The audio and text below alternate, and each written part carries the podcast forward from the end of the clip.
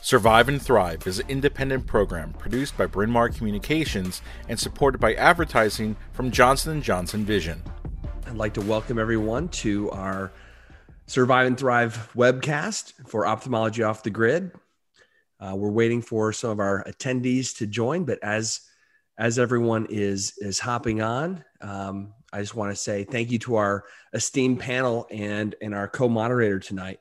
Um, our co-moderator is Dr. Uday Devgan. He needs no introduction, but uh, nevertheless, I'll, I'll, let you, for those who may not know uh, the cataract coach, I'll, I'll, introduce him. He's in private practice at Devgan Eye Surgery. He is a professor of ophthalmology at Jules Stein UCLA. He is chief of ophthalmology at Olive View, which is a county medical center in LA, and obviously the founder of cataractcoach.com. Um, I also have with us tonight Doctors Cherie Fathi, who is a resident at Wills, uh, Dr. David Felsted, who's in uh, practice in Arizona. We have Nandini Venkateswaran, who is at uh, Mass Ear. And we have uh, Dagny Zhu, who is on the West Coast as well, uh, private practice in vision. All right. With that all said, uh, tonight's topic is going to be about preparing for our first time in surgery. And you know this is something that when it happens you you just remember it. You kind of remember it forever. Um, it's kind of like doing your first surgery in residency but without the training wheels.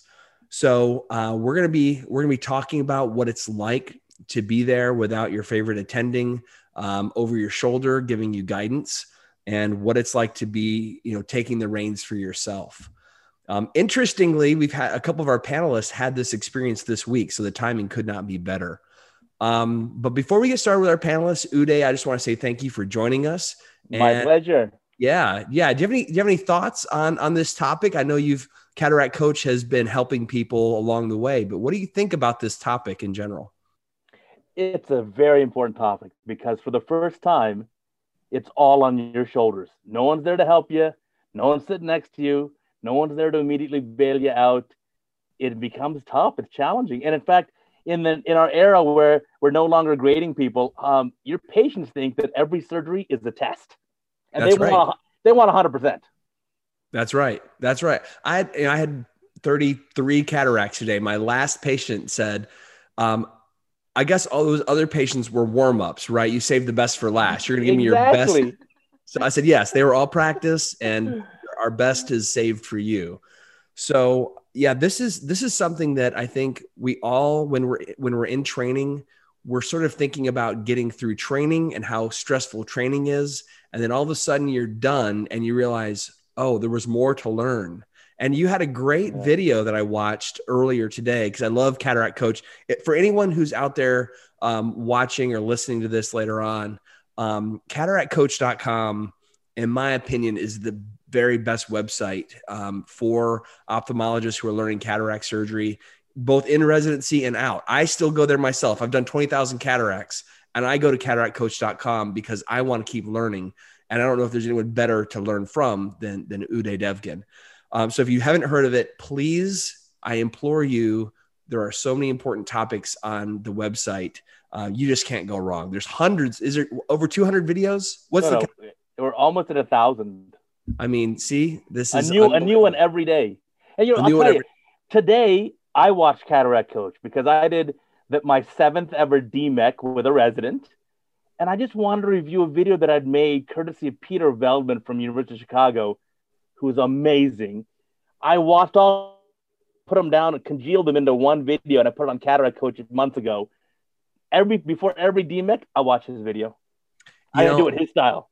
Yeah, I think that's I think that's something about mental preparation. I've been learning Hydrus, which is um, you've been a really uh, interesting journey for me. I'm I'm not a glaucoma surgeon. Uh, this is sort of my first foray into MIGS, and I finally kind of figured it out. And and when I figured it out, I had it recorded. And now before every case, just like you said, to remind myself because yep. I'm not doing them every day. I might do a couple a week, and there might be a couple weeks go by where I don't do any, and so I want to refresh myself. So that's a that's a good learning point for for residents and, and obviously out in fellow or beyond fellowship when you're in private practice. um, watching your own videos is a great way to prepare. Yeah, learning doesn't stop at the culmination of residency and fellowship. If you do that, you'll be one of those ancient dinosaurs who 30 years later says, Well, this is how I learned it in my training. You've got to right. keep evolving every year. I learn something new every week, every day. And the way I operate today is not the way I did it five or 10 years ago. No, absolutely. Absolutely. So, share before we get into the meat of this, I do want to give a special shout out to our sponsor tonight, Johnson Johnson Vision. Um, it's because of their sponsorship that we're able to do these kind of programs. And I love Johnson & Johnson Vision. I love everyone there. I think it's a fantastic company. Um, but I really appreciate their um, commitment, not only just to educating ophthalmologists, but especially young ophthalmologists and residents in training. So I want to say a special thank you to Johnson Johnson Vision and uh, especially Jamie Morgan. Um, so thank you, Johnson Johnson Vision, for allowing us to do this. Um, okay, so I want to get into um, our, our, panelists. I want to let you guys uh, take over a little bit because this is really more about you than it is about us because this is your real life. Uday and I have been there. And, and when I was, you know, your age, Uday was the guy. I told him this earlier. Uday was the guy I was looking to I was trying to figure out how do I be like Uday, and I and I still haven't gotten there, but I'm I'm I keep trying. Um, so I want to talk. We'll start with Nandini. Uh, Nandini, you said you had your first cases. Um, was it last week? Yeah, last week, last Tuesday and Friday was my first Yay. OR week. And I decided to go in strong. My first case was a combo retina temporary K Pro PKP followed by my first PanOptix, and then an wow. IOL exchange. And then I tried injecting SF6 gas for one of my keratoconic patients with hydrops. So I made it very exciting for myself all in a two day stretch. And I don't think I slept for two weeks prior to my week. um, but I think it, it was such a humbling experience. And I think you have to walk in just knowing that you're ready to take this on, but you you have the training you have the skill sets but you just have to prepare yourself for the fact that you're in a new environment you're all by yourself and you just kind of have to figure things out on your own one of the things I thought was super helpful was my first few weeks at my new job were slow. I went to the OR, I shadowed a few of the senior surgeons. I got a feeling for how the OR flowed, how the paperwork worked because I don't have a I'm not I'm I'm my own fellow now. I'm doing everything on my own. how to order lenses, you know, introduce myself to the nurse manager. I made a list of all of my instruments that I liked from fellowship and made sure that the OR had them and I ordered anything I needed well in advance so that I felt as most comfortable as I could be. And I leaned on my reps. I had my LenSx rep there, my ORA rep there, um, my um, Alcon rep there for my Centurion machine, just to get my settings in place to make sure I was docking the laser appropriately, making sure I knew how the ORA worked. So all of that just put me at ease. And then the time I was in the OR, I went into the OR, I introduced myself to every single person, and I was like, this is my first day, take care of me. And the, the staff is your saving grace. They're going to have your back. And they've seen a lot of beginning surgeons struggle through their first few cases. So they'll they'll give you the instrument you need when you forget the name of it or what you actually want. Um, and and they'll they'll certainly have your back. And I came in giving them a list of everything I needed, and they made sure that it was there for me. And I also made sure that I mentally rehearsed every step of every surgery I was going to do. There were so many different cases I was doing, so I just made sure I could mentally know exactly what I was doing. I had contingency plans for each of the cases. And then when you go into the OR, you feel less stressed about it. You, you've kind of walked yourself through many of the scenarios um, that you could potentially encounter. And I watched a bunch of cataract coach videos. I was watching your angle alpha, angle kappa video just to make sure I knew how to center my first PanOptix and make sure, you know, everything was good. So all of those little things are so helpful. And for my IOL exchange case, one of the nicest things about being in an academic institution is you have people to fall back on. So one of my own senior residents from Bascom Palmer is a retina doc there. So I had him on backup call just in case the lens went posteriorly, which it didn't, but he was free enough to just come hang out with me in the OR just to make sure the case was going okay. So all of those things made everything really pleasurable, but at the same time required a lot of pre-planning and a lot of thought process into it. Oh, you did great yeah, yeah, it was exciting. And my patients are happy this week. So I'm I'm just like breathing a sigh of relief and signing up a few more. Don't you feel like it's almost equally nerve wracking going to see them the next day for the post op as it is walking into surgeries it, because you just want them so oh, badly wow. to be your advocate that you're a good surgeon. You know, it's like yeah. we all think we're good surgeons and and we want to sort of build that reputation, but it's really our patients who will build that for us. That's the only way we can do that. So I remember wanting to walk in and just see smiles and um, so was that was that something you were a little nervous walking in, like hoping that they were going to be doing well? Oh yeah, I couldn't sleep the night. I wanted to do like post op day zero. Yeah. I was like, I just want to know how everyone's doing. But then, you know, you see them the next day and you're like, okay, it's gonna get better. And then you see them at week one, like I did today in clinic, and you're like, all right, she's 2020 J1 and she's really thrilled. And That's you know, awesome. that made my whole day and had me more confident signing up a few more phacos for a few weeks from now. So it's baby steps, but certainly gratifying. What about music? Do can you listen to me? I, I, I gotta get the temperature of the room here. I have to have music. Uh, for me, yeah. it's if I'm doing something stressful, it has to be reggae music because it just kind of, you know, it just kind of chills me out a little bit. So when I'm doing something new, I and and Rob Weinstock and I had this conversation. We both independently um, listen to reggae music when it's something stressful. So, not any any music choices for your first day in the OR. I'm kind of like a top 40s girl, or I'll listen to some T Swift and she calms me down. Oh, me too. That's like my OR. I like si- I like silence, no music. No music for Uday. Okay. All right, David. What about you? What you, are you a music guy? So my senior partner chose the music for my OR day, and it was acoustic, and that was okay. Perfect. Okay. Cherie, can you listen to music at Wills? Is that allowed? Uh, mine's my attending speaking in my ears right now. So yeah, I like that. At some point, it'll switch over. That's fantastic. All right, yeah. David, you had your first OR day yesterday, correct? Did yep. All right, so t- walk us through it. This is, I assume, it's gonna be a little bit different case mix than Nandini had it at Mass Eye and Ear. Well, Nandini is at a whole higher caliber than me, so um, I'm just going to humbly admit, you know, my first day was a rodeo, and um, I lived through it. Um, and you know, she mentioned so many great things. I, I made a list, and she basically hit every single one that I had down there. Um, you know, for me, I ended residency in July, and yesterday was my first OR day, so I had a lot of downtime. Um, and so, in that meantime, I tried to shadow as much as I could any other surgeon. Um, and I also did a couple wet labs um, with the Alcon reps and Model Eyes um, when I could. Um, so that was really helpful. And then um, I made sure all my settings were transferred from residency, just like she said. Um, I reviewed all my charts ahead of time, multiple times, and I went through all the calculations twice, and I picked out all my lens choices twice, including sulcus and ACI. ACIOL. I also went through my surgical plans with my partner just to make sure I wasn't missing anything before. Um, I plan to not change up any of my routine from residency. I didn't try anything new. Um, and my goal is just to go as slow as possible. Um, so there was actually an ASC meeting that we had the day before my surgery day. And I just met with everybody and said, hey, listen, I'm a new surgeon. Um, expect some complications. A lot of the patients I'm seeing are from an Indian reservation where um, the acuity is a little bit higher and um, the complexity is great. Um, and so just expect things to be different, expect the flow to be different, and expect to have new, new things come down the pipeline. Um, I think for new surgeons, understanding that um, you're not just performing surgery, you're performing a whole new dance, um, new instruments, new microscope, maybe a different machinery, um, you know, new staff, someone's handing you instruments differently. all of that comes into, into play when you start.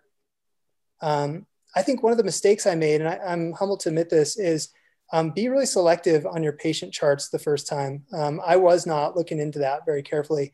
Um, and so some of my patients had, you know, a prior ACIOL in the fellow eye or prior trauma or pseudo X. Um, I had one mature cataract. Um, one was zonular dehiscence. Um, and so, yeah, for me, I wish I would have gone back and asked the surgery schedulers just to be a little bit more cautious about who they put on my, list for the first day. Um, I would say have a low threshold for trypan and Malyugin. If you notice any iris quivering, um, if the capsule looks you know at all challenging, don't be afraid to stain. Don't be afraid to put the, the ring in. Um, I think I think. I, oh, go ahead. Keep going. Oh, I was going to say I, I um, asked my partner to be there for the first time just to make sure you know if I had any problems he'd be there just in case on standby, just like uh, Nandini. Um, and then my last, and I, I did write this, uh, watch cataract, cataractcoach.com. Um, that has just saved me. And I, will say this again and again, it saved me so many times of making mistakes. Um, and it took me from a, a totally different level uh, of operating in residency. And I'm going to continue to do it throughout, you know, my years uh, and practice. Um, then my, my last step is uh, rest, eat, and relax as most as, as best as you can. Yeah, I think that's that's fantastic. Something you mentioned is about the new dance, and uh, before we talk about that, I do want to I want to remind um, our pan, our attendees um, if you have questions, we do have live question and answer, and we can see those questions. So I said we give some shout outs. We've got uh, Bilal Ahmed on here. We got Brett Mueller on here, Christopher Zhu. Um, we've got uh, Emily uh, Scheinhel. Sorry, sorry, Scheinhlein uh, Gabriella Trebell, Jeremy Kurdna, Ravi Goel, who Ravi's got an interesting story. He did his first first surgeries on 9-11. I cannot believe the stress that that would have been. Uh, we've got Sufyan uh, Ahmad. So thank you all for joining us. We've got some others uh, joining as well here. Um, but but David, uh, just to bring it back to what you said, a new dance. That is what it is. You're used to the dance partners that you had in residency. You're used to that trusty scrub tech who knew what you needed before you asked for it. You'd ask for something wrong, and she or he would give you the thing you actually needed, not what you asked for.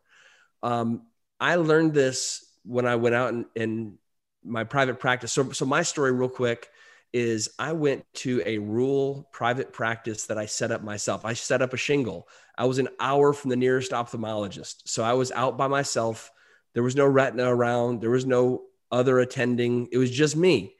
And so I had to put on my big boy pants and just go and do surgery. And, you know, my, my residency program was an hour away. If, if there was an issue, I could refer people. I knew that was an option, but, you know, I, I, I, re- I recognized very quickly that I needed to um, instruct the staff what I wanted. So, you know, writing down every step from your incision with you know, your diamond blade in your left hand for the paracentesis, you know every single thing that you do you want to write that down and give that to your scrub tech so that they know exactly what step you want what what you call things because some people call you know rhexis forceps rhexis forceps some people call them utratas. You know there's some some lingo that you know you you know what you want but they might not um, they might not call it the same thing. So how you call which instruments making sure they have the instruments but so I learned that the first time when I was in private practice, um, you know, setting up you know my my practice.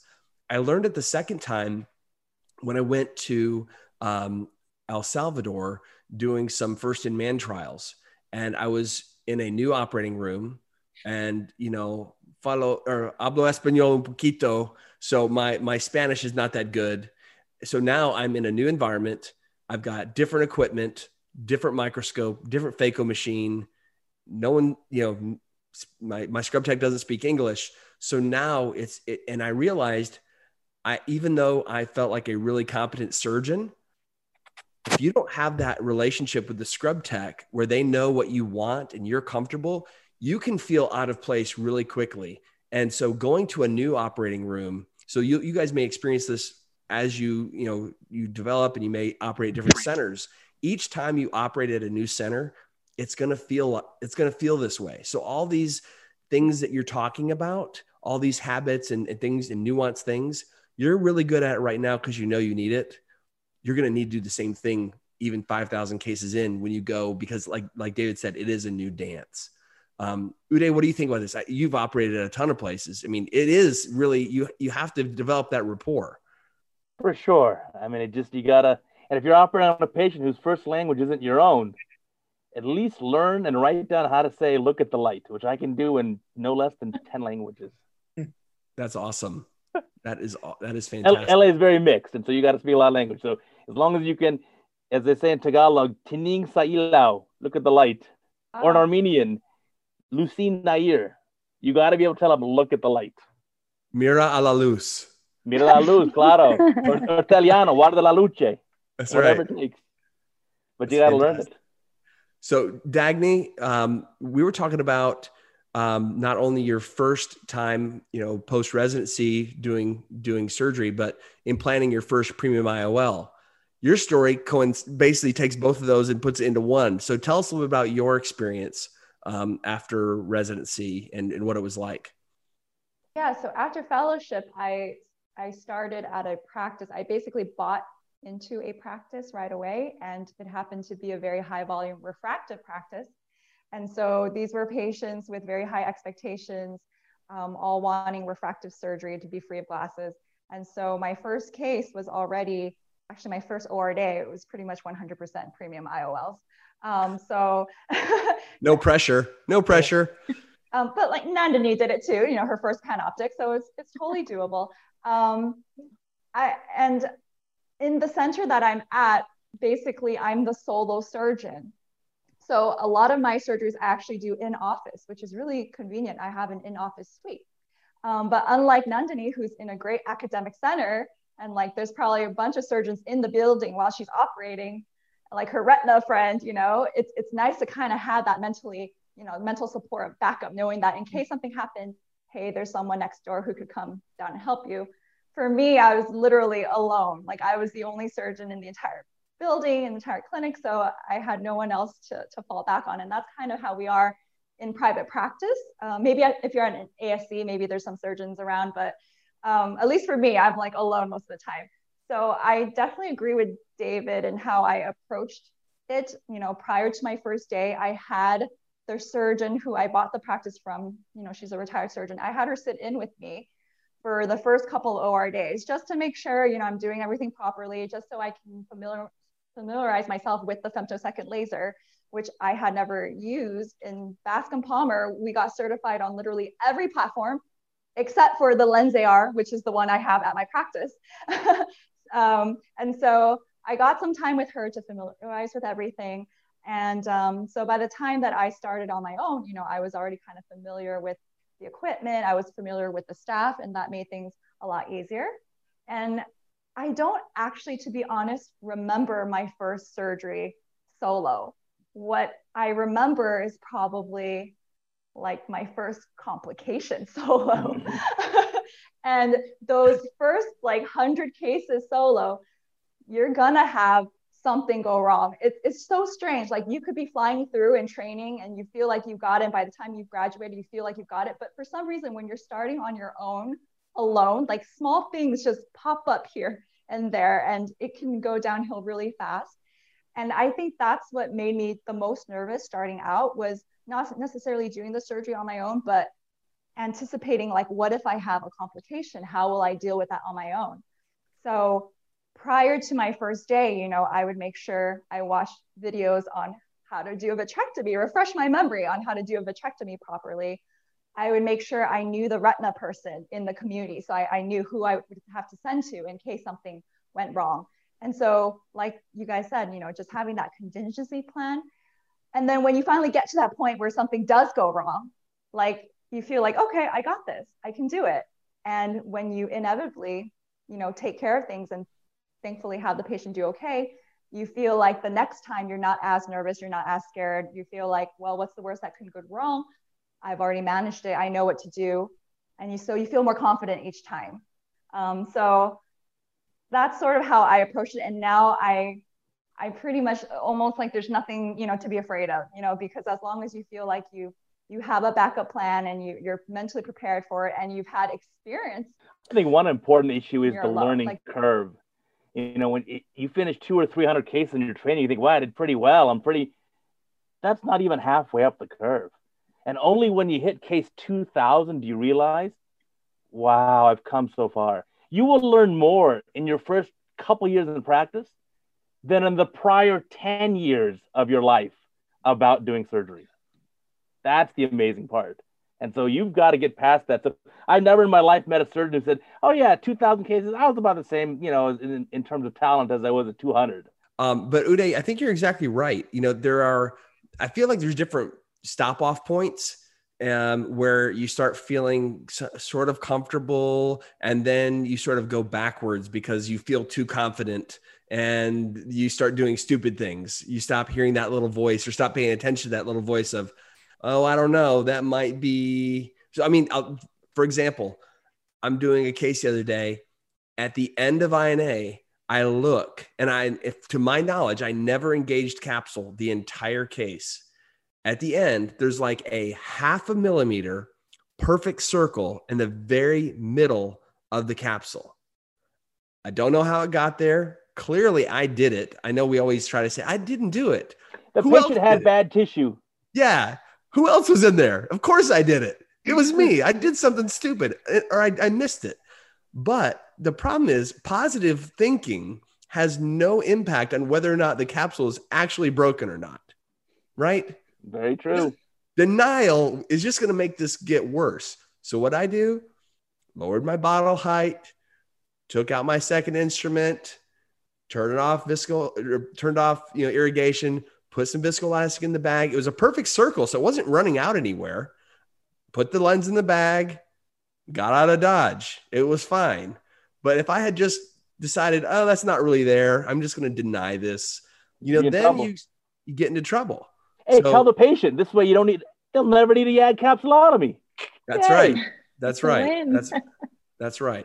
So Uday, you were talking about these different waypoints yeah. along the way, and you said 50 is is the danger zone. Talk to talk to us about that. Yeah, so I've taught residents here at UCLA for 20 years, and we have eight residency years. That's a lot of residents that I've taught. Um, case 50 ish is when you finally get a little comfortable. It's like case 50 ish is the ability to like stand up on your snowboard. And you say, Oh, I can look, I can balance, I can stand up. And then you make a this. turn and boom, there you go, you hit the ground. So, yeah, 50 to 100 like, whoa, that's a special time where be cautious because you're still learning. And then I think the next kind of plateau is a lot of people finish. Our, our residents pre-COVID would easily do 300 cataracts in, in, in their training, and maybe another 100 or so in a good fellowship somewhere. But that's still three, four, 500. It's not enough. You really have to be patient when you get out there and practice and rack up the numbers because the things that happen rarely, you need to do a thousand cases to see it. And then what changes, what you were alluding to, is you notice things faster earlier on and you stomp out that denial. Yeah. And that's a hard that's a learned thing. It takes time. Support for this podcast comes from Bryn Mawr Communications. BMC produces a number of informative podcast series spanning a variety of topics in ophthalmology. Discover a new show at eyetube.net slash podcasts. Absolutely. So speaking of which, Cherie, you are in training still. So mm-hmm. I'm sure a lot of this is on your mind about the learning curve of cataract surgery, kind of where you're at in the process, what it's going to be like when you're done. What has your experience been like? You said you're right now on a very high surgical um, volume portion of your training. So talk to us about that. Yeah, I mean, that's really funny. I just passed 50 cases uh, during this cataract block. And I thought at least Dr. Devgan would be like, you're like on training wheels or something, but apparently I'm just standing up on the snowboard. so noted. Yep. Noted. Um, yeah, I mean, it's, it's fascinating. Like Dr. Devgan says, and it says he, in a lot of his videos, you know, there is that kind of, um, you know, change and in sort of feeling like you're just trying to get through the case once you've hit 50 but I mean, that being said, I mean, I could take the same case, one can take me like 20 minutes, the next one takes like the full hour that I'm blocked. So obviously, there's a lot of learning curve still there. Um, so I think I'm just very much in like the continually humbled period of learning. Um, and and you know the, the, great thing is that we get to do some really difficult cases too. So you know um, in any given day i could i'm usually not doing a, like a two plus NS. it's usually some sort of complex case so definitely you know like i said humbling and i'm learning a lot so um yeah, this one I'd, I'd love to hear from you guys kind of how it felt this early in the learning curve and um, you know what i could do from now um, to prepare myself for you know that first time solo because it's coming up faster than, Re- than video record every surgery and watch them you gotta watch game day footage, otherwise you can't improve. Perfect. I still, Gary still records every case after we've done twenty thousand. We still record every case. You still record them. It, Everyone. It's, it's so important because the problem is while you're doing the surgery, you're thinking, man, I'm so good. Like, look at this. If anyone was watching this, they'd be like, this is really good footage. I'm amazing. At least that's how I look at it. And then I watch it back and I'm like, why? What am I? Why am I going so slow? what is this is so boring. I wouldn't watch this. Like, I hope no one ever sees this. So it's funny in real time how you perce- your perception of how you're doing is very different than watching it in in reverse. And so, you know, today you know, I was doing a bunch of cases, and my goal was every rhexis 100% uh, IOL overlap, and every rhexis no more than four touches. So, you know, sometimes I'll play these little games with myself of like perfecting not just a good surgery, but I want it's just a mental game. I you know, I play Perfect with myself. every step. You got it. Yeah. Absolutely. Um, so I will say, like, as you're learning, you need to set little goals for yourself. Not just did I break capsule or not, because that's an artificial goal.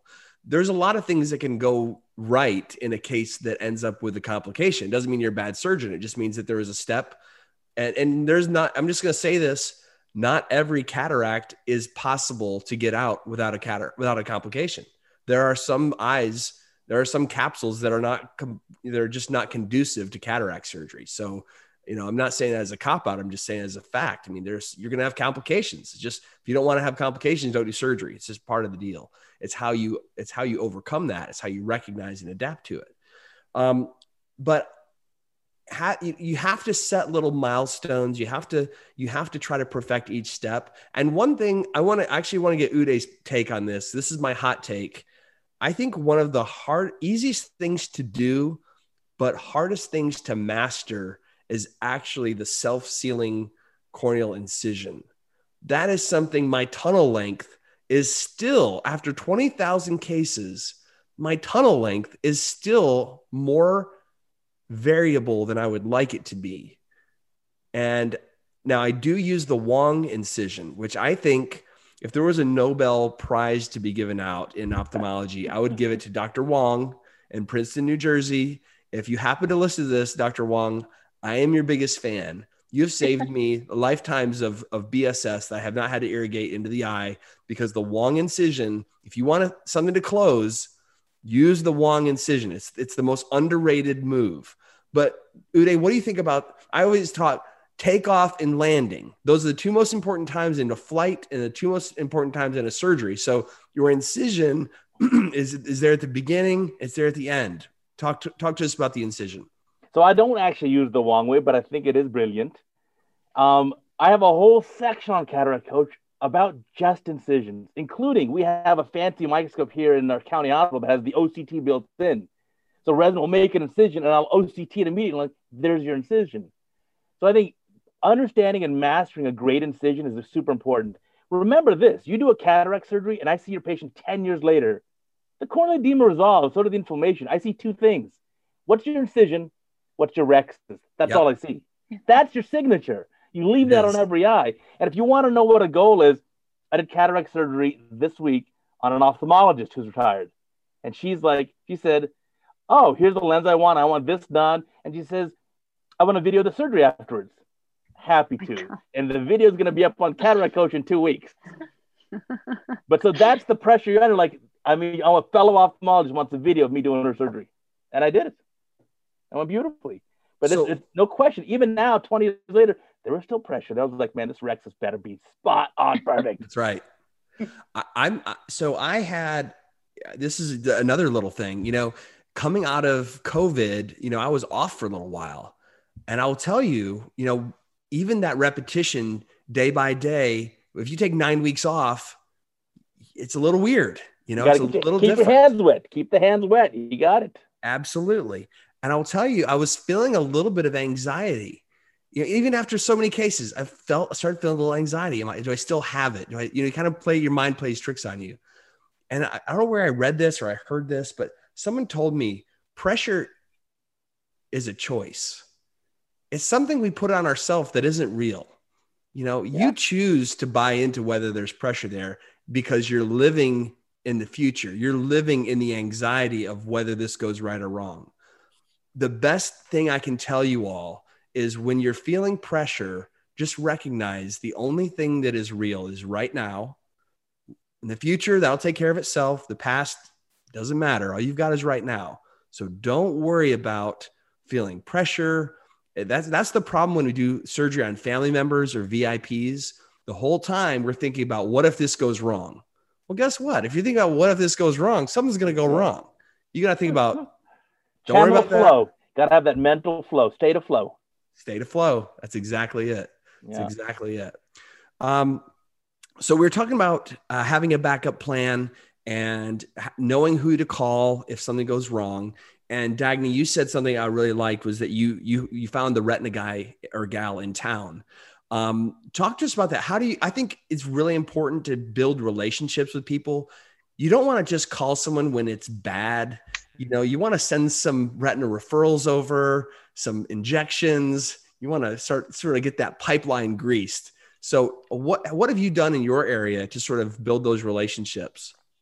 Yeah, so the retina um, clinic that I use, we actually have a fairly long relationship even before I took over the practice, and so that that's why I was comfortable with him. Um, but we do send him a lot of referrals every time we have patients come in for a refractive screening, LASIK. They want LASIK, and they have this florid diabetic retinopathy. You know, he's the guy that I, guy that I send them to. Um, and uh, he gets them all good with Avastin, and then they come back to me for cataract surgery later down the road. But um, yeah, those are the type of relationships you need to have early on. And I think it's also great to have a relationship with someone who you trust and you know is not going to throw you under the bus.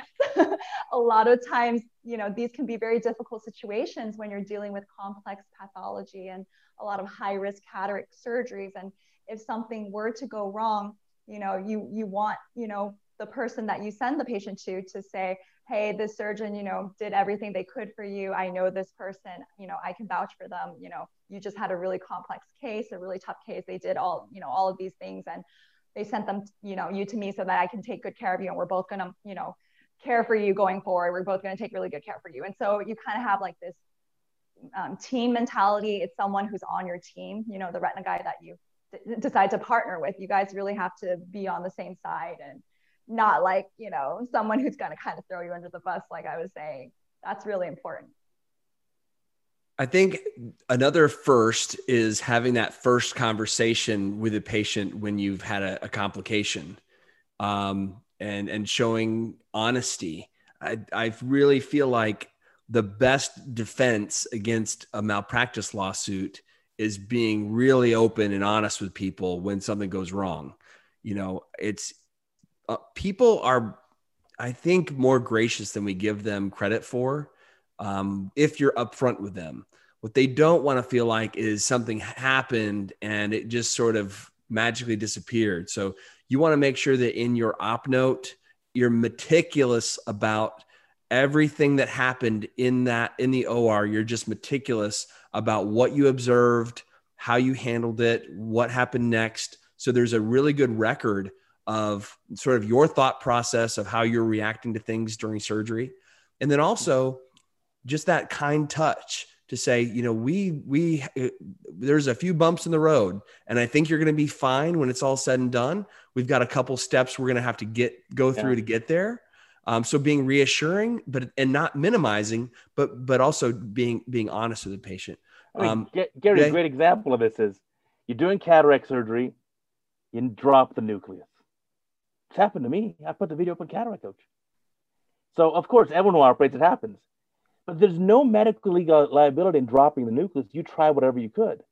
Now, if you go fish for it in the vitreous with the phaco probe and cause a giant retinal tear, that's a liability. Or if you're in denial in the post-op period and you leave that nucleus just floating in the vitreous for a couple of months, hoping it'll disappear magically, that's a problem. But if you tell the patient, even leave them aphakic, hey, we got up part of your cataract, but the tissues we're operating on weren't able to hold the whole cataract, or there's a rupture in your capsule. We're going to send you to this retina doctor. It's going to take some time. Then we'll come back and put another lens in and tell them whatever it takes, I'm by your side. This is my cell number. When you see the retina doctor, you need to call me, and you and I need to touch base every week. If I don't see you this week, you better text me. you hold the patients closer, not like uh, return to clinic six months or never. No, hold them closer. And then the patients do well. And honestly, the patient I showed the video of was, who was a nurse who had a prior trauma. She actually had an individual tr- injection trauma. She says, you know what? It was so good to have that vitrectomy because now I got no floaters left. I was like, yep. And then I, I'm also I'm also very lucky because the, the main retina people I referred to were my former residents. Oh, that's very convenient. So talk about relationship. that's huge. That is huge. Um, David, what are your what are your thoughts on that? I mean, that, this is something that we're all going to go through, and it's humbling. It's something that you know we don't we wish was not a reality, but it's something we all have to go through. So, any thoughts on on managing complications and managing the patient expectations and post op stuff? Yeah. Um, so first, uh, I'm going to ask this question. Don't answer it right away. But how do you regain your confidence, especially early on as an early surgeon, after you've had a major complication? Um, you know, I I'm very upfront with my patients when anything ever happens, um, and I think that's the right approach. And um, honesty is the best policy in that. And then good documentation. I agree.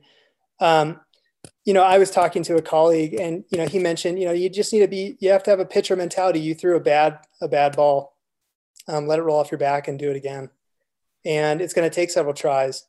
Um, I kind of think that my start to um, private practice is kind of like jumping in cold water.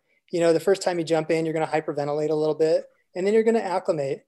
And I think I'm still in the hyperventilating phase and I'm okay with that. Um, but I'm expecting in the next, you know, couple months, maybe I'll get close to the water and, and be a little bit more comfortable with everything. Um, but yeah, my, my question to you guys is how do you regain confidence after something that's gone, gone wrong? For me, it's actually seeing that the patients in most cases do okay. They're fine. You know, like Gary was talking about that little punch in the back, like as long as you know how to manage it and you know you recognize it early and even if you break the bag you get the you know three piece lens in the sulcus they actually a lot of them see great the next day um, yeah. so luckily we're we're in a field where you know most of these complications can be solved and can still lead to very good vision and that builds my confidence because you know that night i will be you know not able to sleep i'm just like thinking about that patient oh my god what did i do and then the next day i see like oh their vision's pretty good um, they'll be okay. And that's kind of how, you know, I feel like I get more confident the next time I see something similar. I feel more confident in managing it as well.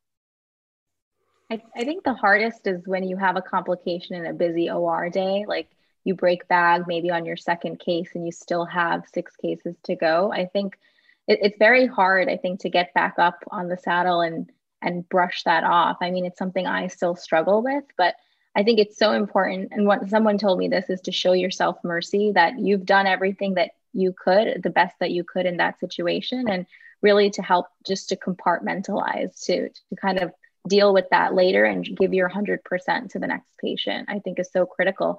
And then I think you have to have a way to kind of cope with it afterwards. Is it calling a mentor, calling a friend, watching the video, kind of debriefing um, on the complication yourself. That's why I record everything because if something bad happens, I don't actually even remember what happened. It's helpful to go and watch the video and then I kind of reflect and see wh- what went wrong and hopefully I can avoid that complication in the future and not make that mistake. So, what's and also difference? seeing the patient.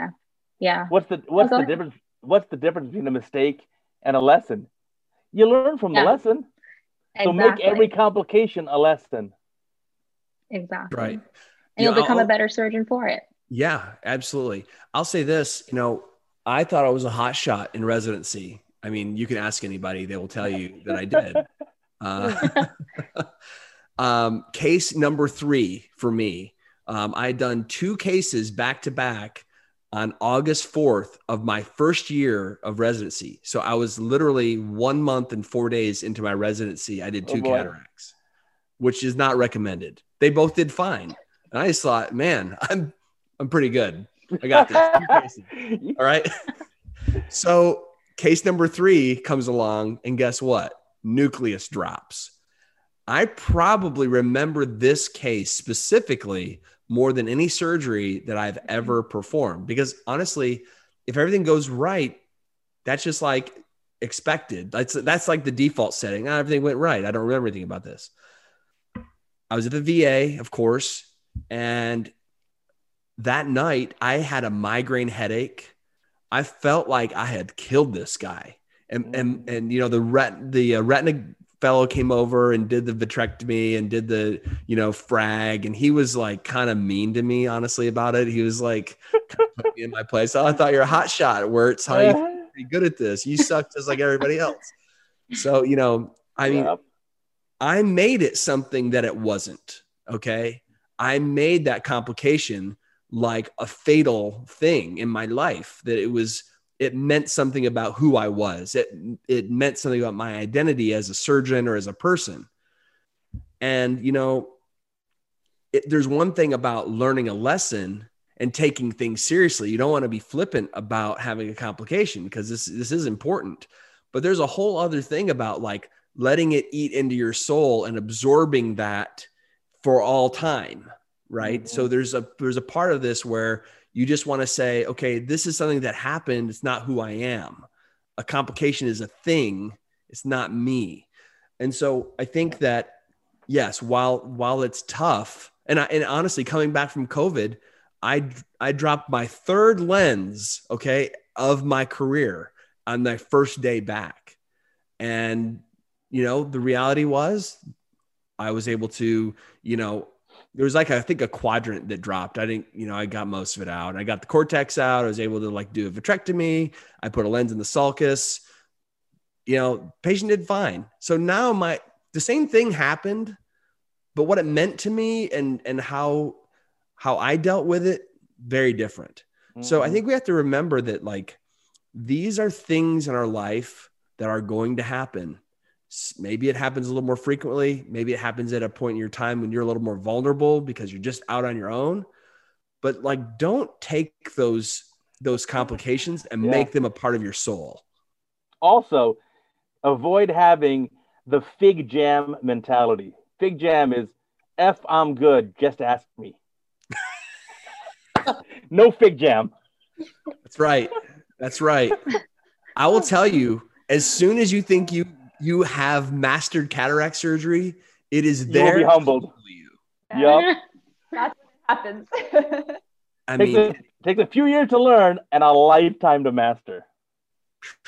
I've also said this, and on Uday, you can, everyone can comment on this, but I've said this before. It seems that there is no limit to how much an eye can punish you. Oh, I mean, so you need to get out of Dodge sometimes. And uh, something Ravi said, Ravi Goel, who's on, who's who's watching this, he said, uh, "Live to fight another day." Even if you have to leave the aphakic and come back in and do okay. you know a secondary IOL, that's so much better than just fighting with the eye when it's not in in good fighting condition. Yep. So pick your battles. Sometimes it's better just to freaking close the eye, see him back the next day.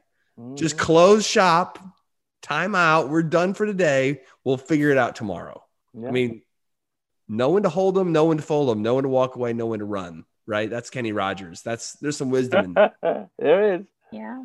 So I had a patient like that actually, like a traumatic cataract, really brunescent and really loose zonules. And halfway through the phaco, the whole complex just dropped to the back. And I just stopped, closed the eye, and left him aphakic. And I told him, you know, you're going to need you know, to see my retina partner. He'll clean you out and we'll go back in and we'll put in a lens for you. And so I ended up doing a Yamane um, scleral fixated lens. And he ended up 2025 super happy and like actually recommended our clinic to like a lot of his friends and everything because, you know, because you cared. You cared. Exactly. In spite of the complication, we walked him through to the end, you know, and we were there with him every step of the way. We didn't neglect him you know, we were there. As long as they know that you're there and this can be fixed, you know, they're with you all the way. And so again, it's not with the complications, how you handle it. Exactly. Absolutely. Uday, as we're sort of wrapping up here, um, I'd love to give you just sort of um, some some time in closing. Any further words of wisdom? Anything else you'd like to just sort of give to our esteemed panels and all the people who are going to be you know listening to this or watching it down the road? Yeah, you're going to keep learning your entire career. And if you're doing your training now, you're doing your residency. One of the dumbest things I ever said I've said many. Because when I was a senior resident, I said, I cannot wait till I'm in private practice. It'll be so much easier. And of course, now you think, oh my God, of course not. Practice is so much harder. Residency's hard and fellowship's hard, the same way that 11th grade was hard. The time, you thought it was killer with five AP classes, but now you look back and think, oh, that's a walk in the park. So, same with your training. So, keep up, be your own toughest critic, but also be your own most motivating person to keep learning and mo- more and more and more. And then I tell you, I learned so much by doing those cataract coach videos. Because if I if I'm gonna make a video something, I better really research this, and I choose topics that I want to learn and get better at. And it doesn't every single week I learn something new, and you've got to be that same way. But it is an amazing time to be an ophthalmologist. I choose this again in a heartbeat. Every day I wake up and I say, God, I am so lucky to be an ophthalmologist. And mind you, I'm working hard. I haven't seen the sun today. I'm still at work. I won't see the sun going home either. So it's obviously long days, but it's what I love doing. And I'm sure, Gary, you and I, you kind of already mentally or financially you can retire, but mentally you're just so in the game, you're just loving it. You're in a state of flow. It's a pleasure. I hope my kids choose ophthalmology. It's that special of a field. And you guys are so lucky. Hey, and I'll say this um, you know, the best thing you can do when you have a complication is pick up the phone. I, I mean, I guess you guys don't even use a phone anymore. Uh, but you can either text or call a colleague and tell them what happened and they'll tell you if they've had some experience they've been exactly where you are. It's okay. It happens to the best of us and you're you're okay. You're gonna make get, it. get back and, on the horse. and for for me one of the main reasons i like going to meetings and and of course you know we've not been to meetings for a while and we're doing zoom meetings which is you know what we've got. Just connecting with with our colleagues because there's not too many people in each of your cities who know what it's like to go through this. It's a unique experience, it's a unique privilege. It's also a unique challenge. So, you know, you need to have some friends in ophthalmology you can call and be like, hey, man, I totally screwed up today.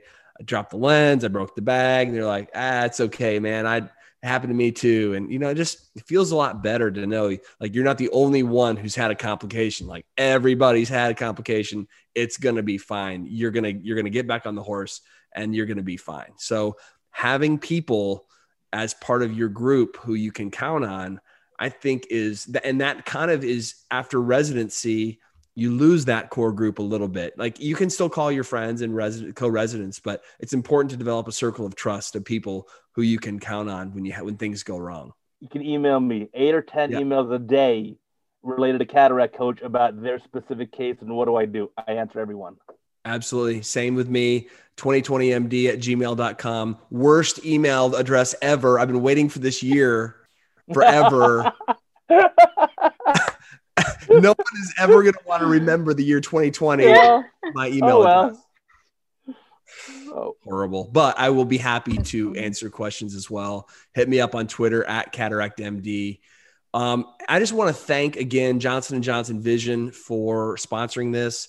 I love doing this. I love our panelists, all the wisdom that you guys bring to this. Um, and Uday, I mean, man, this is um, a real treat and a real pleasure. Uh, My honor. To pick the brain of the cataract coach. So, um, guys, gals, thanks again. It's been a wonderful time chatting with you all, and we'll we'll pick it up next time. Survive and Thrive is an independent program produced by Bryn Mawr Communications and supported by advertising from Johnson & Johnson Vision. This webcast podcast is intended solely for ophthalmic healthcare professionals and ophthalmic industry representatives.